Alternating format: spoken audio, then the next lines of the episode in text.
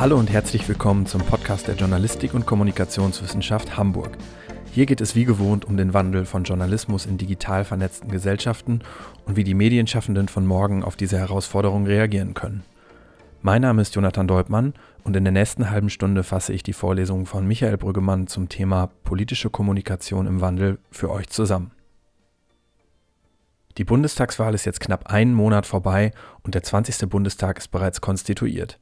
Doch die wissenschaftliche Auseinandersetzung mit dem vorangegangenen Wahlkampf ist noch lange nicht abgeschlossen.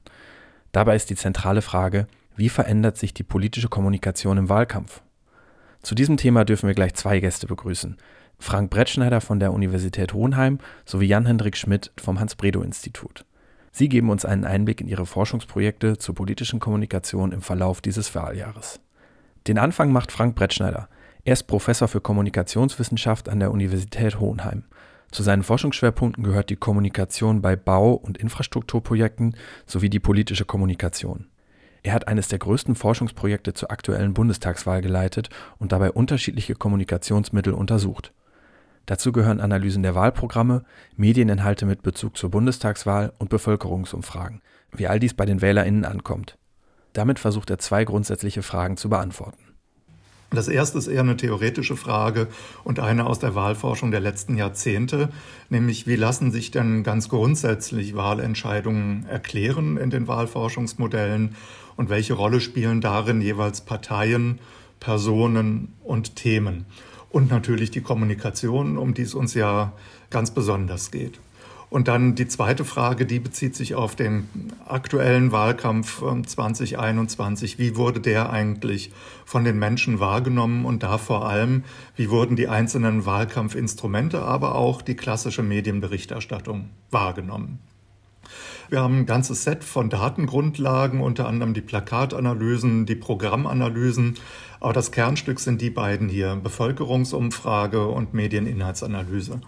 Bei der Bevölkerungsumfrage haben wir sogar vier Wellen. Eine, ähm, nämlich die vierte, die, da haben wir jetzt auch noch was ähm, ähm, zusammengekratzt an Geld und Motivation war sowieso schon da.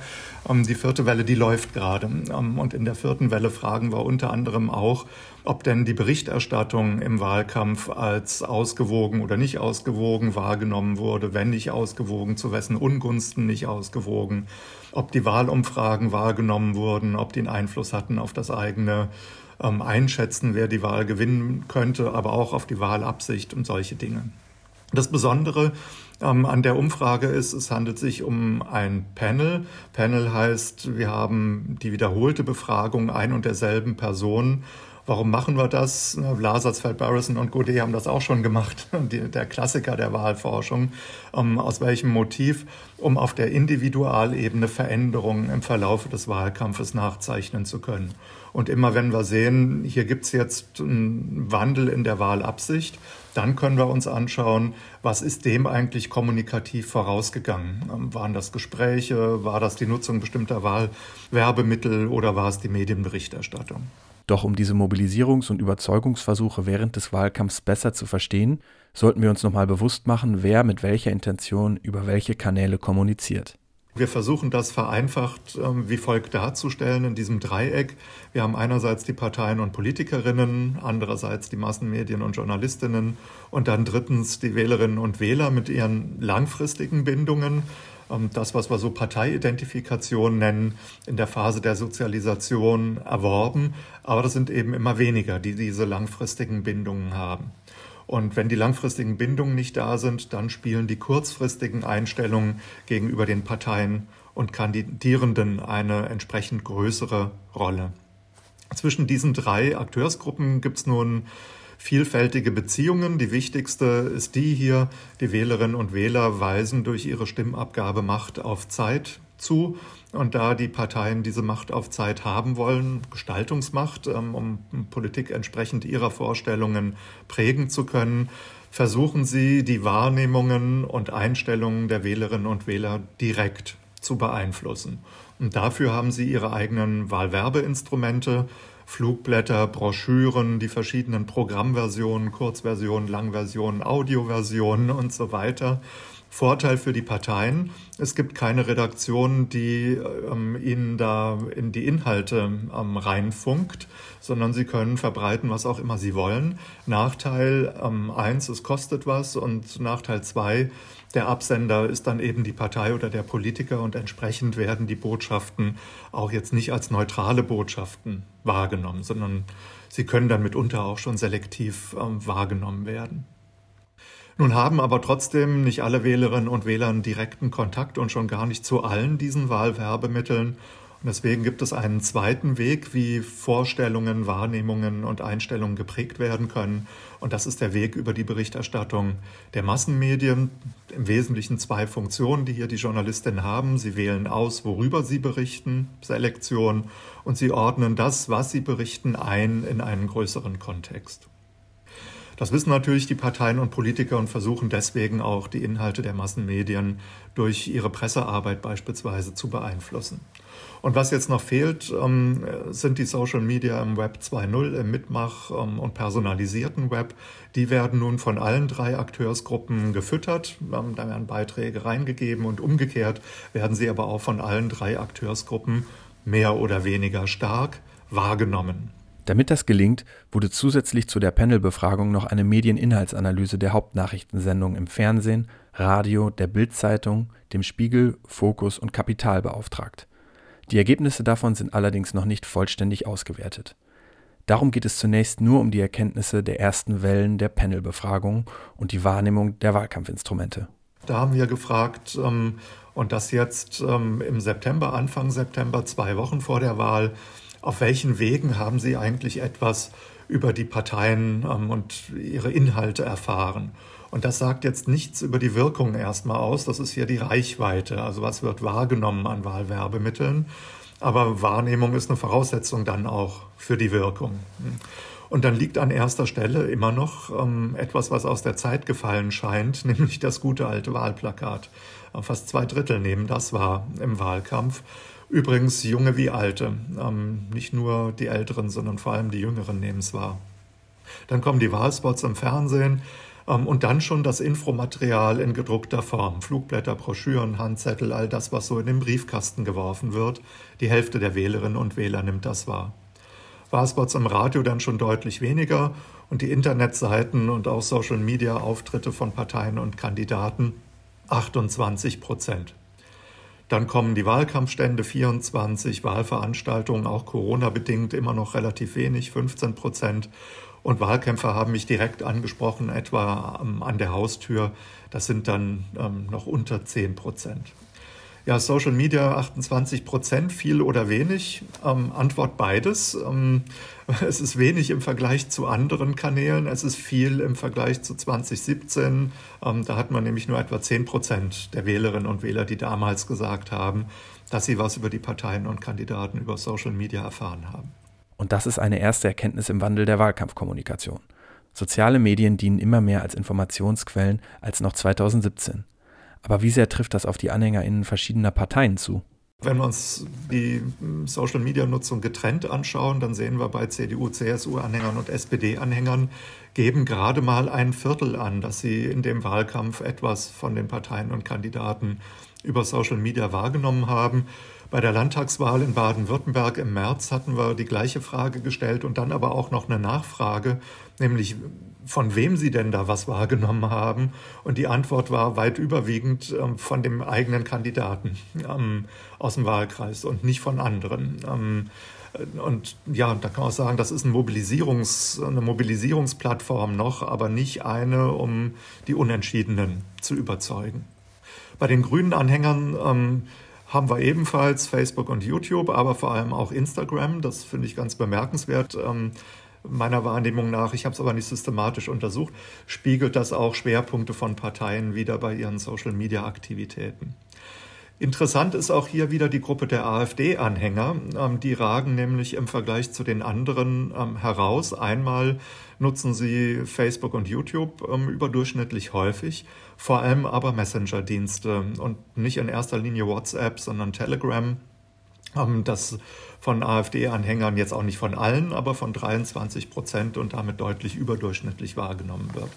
Sie erinnern sich, die AfD-Anhänger waren gleichzeitig diejenigen, die die klassischen Massenmedien äh, unterdurchschnittlich genutzt haben, die ihnen auch skeptisch gegenüberstehen. Sie wenden sich anderen Kanälen zu, wo sie dann äh, auch sich am stärksten von allen in ihrer eigenen Blase bewegen. Bei den anderen gibt es immer auch mal doch noch ein bisschen einen Blick über den Tellerrand hinaus, bei, den, bei diesen AfD-Anhängern eher nicht ist ein anderer Informationskosmos, in dem sie sich bewegen.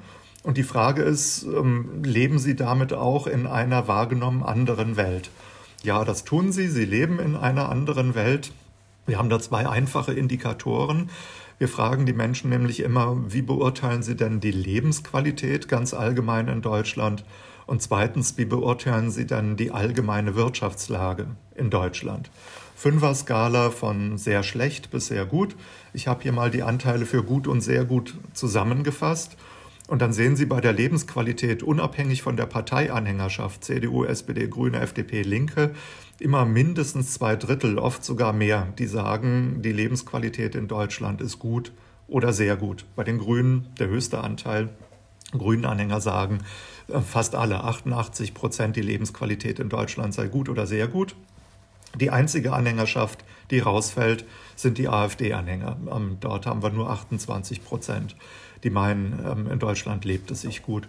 Und bei der Wirtschaftslage haben wir es genauso, Balken ein bisschen kürzer, die wird insgesamt nicht ganz so überschwänglich bewertet wie die Lebensqualität, aber trotzdem überwiegend positiv, Ausnahme AfD-Anhänger.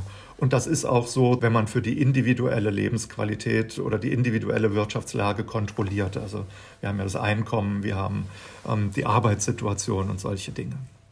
Mit anderen Worten, AfD-Anhänger haben ihren eigenen Informationskosmos. In dem haben sie andere Botschaften als in den anderen Sphären von äh, Kommunikation und das wirkt sich auf die Wahrnehmung der Situation in Deutschland aus. Zusammengefasst können wir festhalten, die klassischen Wahlwerbemittel dominieren weiterhin in der Reichweite, aber die sozialen Medien werden wichtiger, insbesondere bei den jungen WählerInnen. Außerdem, dass in sozialen Medien, wo sich alle beteiligen können, auch die Wahrnehmung wesentlich selektiver stattfindet. Und zuletzt, dass die Informationsquellen nicht ohne Wirkung bleiben. Wer sich über alternative Medien informiert, hat auch eine andere Wahrnehmung der Wirklichkeit. Und mit diesen spannenden Ergebnissen kommen wir gleich zu unserem nächsten Gast. Jan-Hendrik Schmidt ist Senior Postdoc mit dem Schwerpunkt digitale interaktive Medien und politische Kommunikation am Hans-Bredow-Institut. Dabei beschäftigt er sich mit sozialen Medien, Informationsintermediären und Desinformationen und verfasste unter anderem Publikationen für die Bundeszentrale für politische Bildung. Er verfügt über einen Social-Media-Datensatz aller 6211 Bundestagskandidierenden dieses Jahres sowie den vergleichbaren Daten aus 2017. Dabei geht es ihm um einen etwas anderen Blick auf den Wahlkampf, nämlich die Frage, wie waren die Kandidierenden eigentlich in den sozialen Medien präsent? Dass PolitikerInnen die Möglichkeit der sozialen Medien für den Wahlkampf nutzen, ist nicht neu. Aber wie hat sich das eigentlich entwickelt? Weil Bundestagswahlen eigentlich ja immer ein, ein Kulminationspunkt auch äh, sind, in dem sich neue Medien bewähren, in dem sie in der politischen Kommunikation zum Einsatz kommen. Wenn man das jetzt für soziale Medien sich anschaut, kann man das 2009 beispielsweise, ähm, das war vielleicht so der erste äh, Wahlkampf in Deutschland, auf dem das, was wir heute Netzwerkplattformen nennen, StudiVZ, SchülerVZ, wer kennt wen, waren 2009 Plattformen, die dann aber in den Folgejahren relativ rasch von Facebook eigentlich äh, abgelöst und irgendwann eben auch abgeschaltet wurden. Äh, aber 2009 ähm, haben sich Politikerinnen und Politiker ähm, auf diesen Plattformen schon präsentiert und haben versucht, in Kontakt zu treten oder sichtbar zu sein für Wählerinnen und Wähler. 2013 setzte sich das fort. Da gibt es Studien, äh, die nicht von uns jetzt durchgeführt wurden, aber Erhebungen, die zum Beispiel gezeigt haben, dass von den damaligen Bundestagsparteien plus die AfD, die im Wahlkampf 2013 noch nicht im Bundestag war, ähm, und die Piratenpartei, dass da etwa zwei Drittel der Kandidierenden schon auf Facebook waren 2013 und 40 Prozent auf Twitter. 2017 haben wir dann am Bredow-Institut erstmals eine Vollerhebung aller damals 4.828 Kandidierenden gemacht und haben diese Werte hier gefunden. Von denen, die dann 2017 tatsächlich in den Bundestag gewählt wurden, die waren nahezu alle in den sozialen Medien, auch schon im Wahlkampf. Na, während der Anteil von denen, die dann nicht gewählt wurden, die vielleicht auch ganz klar chancenlos antraten, der war kleiner. Hier ist interessant, wie die Daten erhoben wurden, denn das war aufwendige Handarbeit. Das Problem ist, dass äh, es zwar eine Liste der zugelassenen Kandidierenden gibt, die stellt der Bundeswahlleiter, ähm, ist auch sozusagen äh, vorgeschrieben, äh, etwa vier Wochen vor der Wahl zur Verfügung, können Sie auf den Seiten des Bundeswahlleiters dann auch abrufen. Ähm, das Problem ist, vier Wochen vor der Wahl ist zu kurz, um dann für alle paar tausend ähm, noch Social-Media-Accounts zu recherchieren. Das heißt, auch aus den Erfahrungen von 2017 haben wir tatsächlich im Frühjahr 2021 ähm, angefangen und wir ist jetzt kein Pluralis Majestatis, sondern wir heißt tatsächlich ein Team von drei studentischen Mitarbeiterinnen und Mitarbeitern und insbesondere die drei Studierenden ähm, haben recherchiert, haben das Netz durchforstet. Sie haben zum Beispiel ähm, auf, den, auf den Seiten von Parteilandesverbänden ähm, geschaut, gibt es schon Aufstellungen, wer denn antreten wird, weil wir mussten ja erstmal eine, eine Liste tatsächlich der Kandidierenden zusammenstellen. So im Juli 2021 trudelten dann ähm, über die Landes- und Kreiswahlleiter die zugelassenen Wahlvorschläge ein. Das heißt, dann konnten wir irgendwann abgleichen, konnten sicher sagen, im Wahlkreis XY treten tatsächlich folgende Parteien, folgende Personen an. Ähm, ab 31.08. hatten wir dann auch die finale Liste. Wir hatten aber vorher schon ähm, eben angefangen, die Kandidierenden, die wir identifiziert hatten, ähm, zu suchen. Also wir haben tatsächlich dann ähm, gesucht. Wir haben nach Twitter-Accounts, nach Facebook-Accounts gesucht anhand der Namen. Wir haben leider nicht ähm, Instagram äh, recherchiert. Das wäre absolut sinnvoll gewesen, aber das haben wir tatsächlich dann nicht mehr hinbekommen, ähm, auch, auch von den Ressourcen her. Ähm, was Sie hier rechts sehen, der Screenshot ist ein, ist ein Auszug aus diesem, aus diesem Interface, mit dem dann die Studierenden, die studentischen Mitarbeiterinnen und Mitarbeiter ähm, einzelne Accounts gesucht haben und dann eben eintragen konnten. Achim Weidner aus, von den Freien Wählern aus Hessen hat eben einen Twitter-Account mit dem Handle Achim Weidner und einer Twitter-ID. So sah das dann aus und Sie können sich vorstellen, das war aufwendige, tatsächlich aufwendige Handarbeit, die uns ein bisschen erleichtert wurde, weil wir natürlich aus dem Vorjahr und aus vorigen Sammlungen schon Accounts hatten. Das heißt, Personen, die vielleicht 2017 schon angetreten waren oder irgendwo schon, schon Abgeordnete waren, die hatten wir schon in unseren, in unseren Datenbeständen, die haben wir zugepflegt. Und wir konnten uns mit Kolleginnen und Kollegen austauschen, speziell von der GESIS, wo es ein ähnliches Projekt auch dieses Jahr wieder gab, und Kollegen an der Europa-Universität Viadrina in Frankfurt an der Oder. Äh, wir haben es durch das Vorgehen geschafft, dass wir vier Wochen vor der Wahl, also an dem Sonntag vier Wochen vor der Wahl, die Kandidierenden der im Bundestag vertretenen Parteien recherchiert hatten und für die dann da auch erstmals schon so eine erste Bestandsaufnahme machen konnten. Und vier Tage vor der Wahl waren wir dann mit allen 6.211 Kandidierenden durch und konnten am Wahltag dann eine Bestandsaufnahme machen. Es waren tatsächlich 2021 auch nochmal substanziell mehr Kandidierende als 2017. 2017 waren es ungefähr 4.800, diesmal 6.200. Das ähm, liegt daran, dass es auch eine ganze Reihe von neuen Parteien erstmalig angetreten sind. Ähm, unter den Kandidierenden etwa ein Drittel Frauen, zwei Drittel Männer, Durchschnittsalter 45 Jahre. So im Hinblick auf Professionalisierung der Kommunikation ist interessant, dass also äh, über 500 amtierende Mitglieder des Bundestages nochmal antraten und am Ende, das werden Sie wissen, tatsächlich 736 Personen gewählt wurden und jetzt in den, in den neuen 20. Bundestag eingezogen sind. Also 11,8 Prozent der Kandidierenden äh, wurden auch tatsächlich dann gewählt. So viel zur Bestandsaufnahme aller Kandidierenden. Aber welche sozialen Medien haben Sie denn im Wahlkampf genutzt? Wenn man sich alle Kandidierenden anschaut, sieht man, wenn man wieder von rechts anfängt, dass etwa ein Drittel keinen Account hat, beziehungsweise man muss konkreter sagen, wir waren nicht in der Lage, mit ziemlicher Sicherheit einen Account zu identifizieren und sind sicherlich welche durchgerutscht, gerade bei den eher peripheren Parteien. Andersrum, zwei Drittel der Kandidierenden über alle Parteien und Gruppierungen hinweg haben einen Account. Ein Drittel der Kandidierenden hat sowohl einen Facebook- wie Twitter-Account. Und dann kommen nochmal 27 Prozent dazu, die haben nur einen Facebook-Account, sodass man, wenn man die, immer die ersten beiden Spalten addiert, wissen Sie, wie viele Kandidaten haben einen Facebook-Account, nämlich in dem Fall ungefähr 60 Prozent.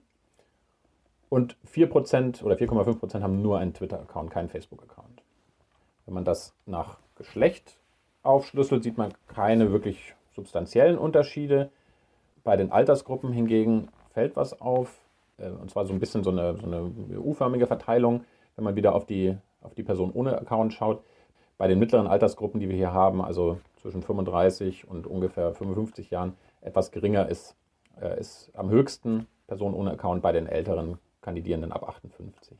Dass die Nutzung sozialer Medien im Alter abnimmt, ist vielleicht keine Überraschung. Aber es ist spannend, dass Facebook mit 60 Prozent die meistverwendete Plattform aller Kandidierenden ist.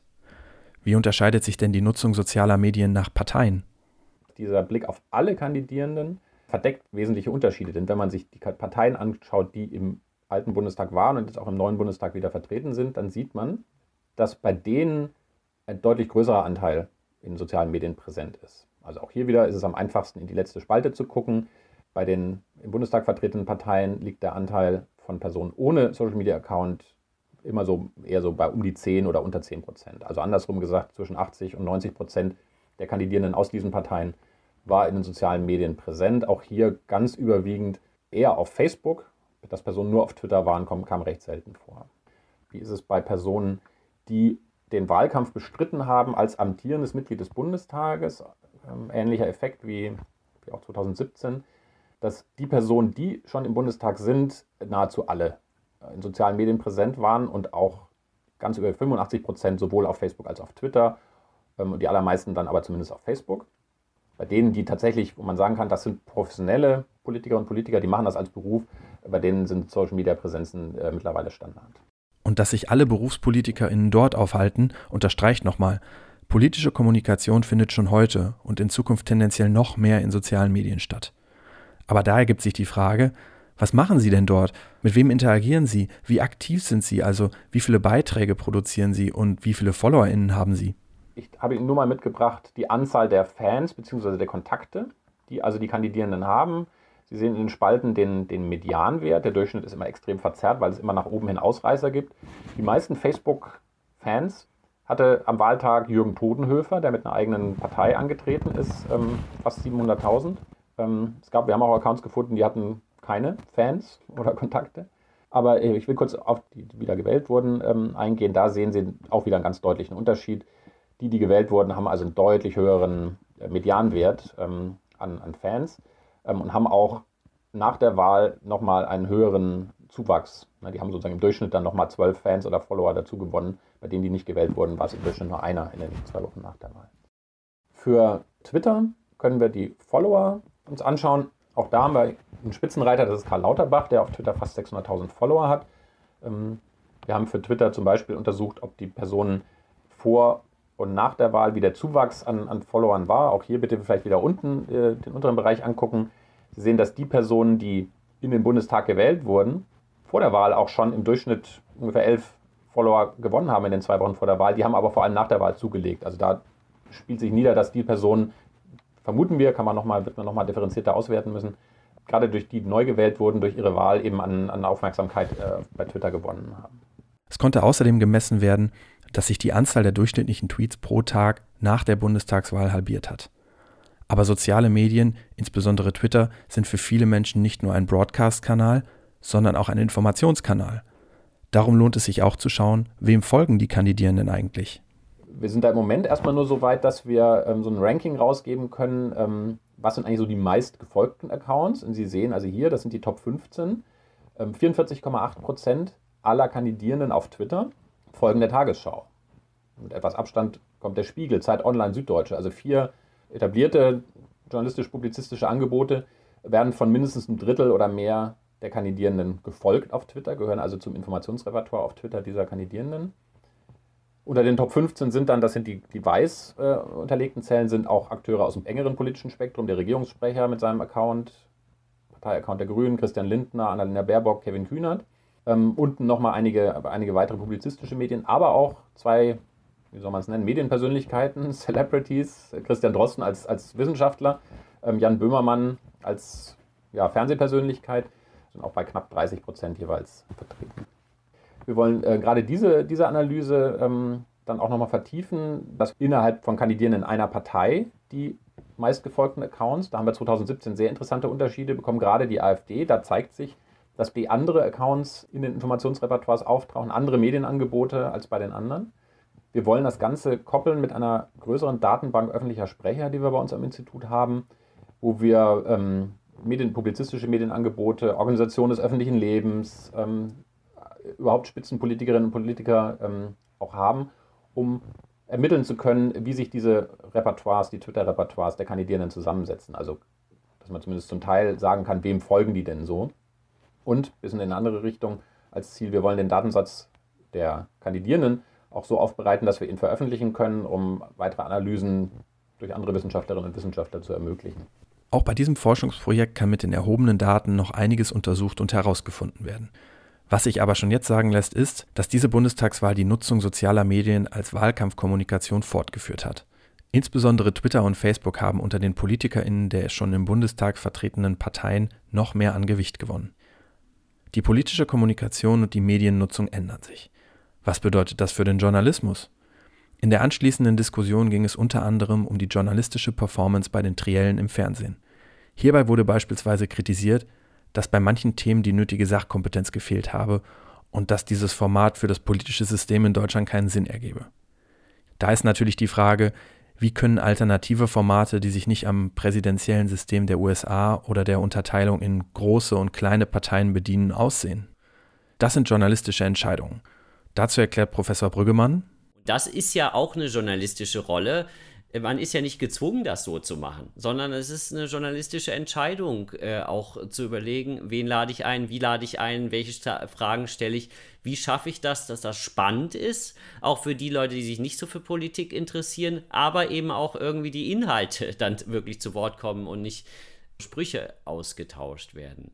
Für Frank Brettschneider dürfen sich JournalistInnen nicht zu stark an den Geflogenheiten in sozialen Medien orientieren, sondern ganz bewusst gegensteuern, um ihr Alleinstellungsmerkmal zu erhalten. Also wenn ich jetzt mal an das Clickbaiting denke, beispielsweise die reißerischen Überschriften, damit Leute überhaupt noch was wahrnehmen in diesem endlosen Strom an Meinungen, Informationen und so weiter, die durchfließen. Ähm, die Geschwindigkeit, ähm, mit der reagiert wird, zu sagen, man kann man nicht mehr lange recherchieren und drei Quellen unabhängig voneinander ähm, finden, die einen Sachverhalt bestätigen und erst dann wird berichtet, sondern erstmal wird der Scoop rausgehauen, wenn man ihn hat. Das Richtigstellen kann man dann immer noch später machen. Ähm, das sind alles Punkte, wo ich sagen würde, also so zu reagieren, da schaufelt man sich auf Dauer sein eigenes Grab, ähm, weil es das wegnimmt, was den klassischen Journalismus von all dem anderen, was wir besprochen haben, fundamental unterscheidet. Und das ist Qualität.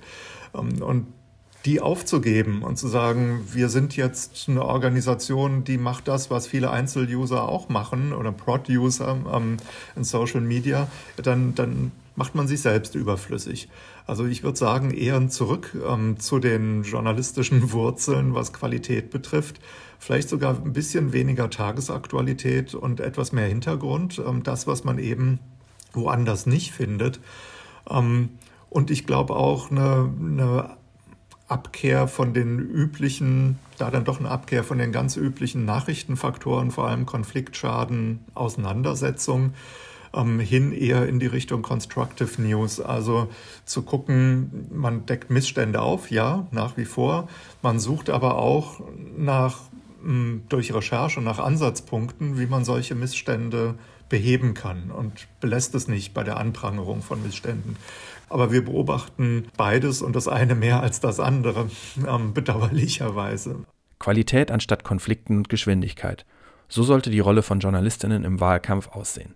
Ebenso weniger Berichterstattung über unpolitische Eigenschaften der Kandidierenden, sondern mehr Recherche nach Ansätzen, die die aufgedeckten Missstände beheben können. Das war's für heute vom Podcast der Journalistik und Kommunikationswissenschaft Hamburg. In der nächsten Folge geht es um transformative Journalismen und die Frage, wie wird die ökologische Transformation und die Konstruktion einer nachhaltigen Zukunft journalistisch begleitet? Dazu gibt es einen Input von Maren Urner. Sie ist die Gründerin des Online-Magazins Perspective Daily. Abschließend bedanke ich mich fürs Zuhören, sage Tschüss und bis zum nächsten Mal.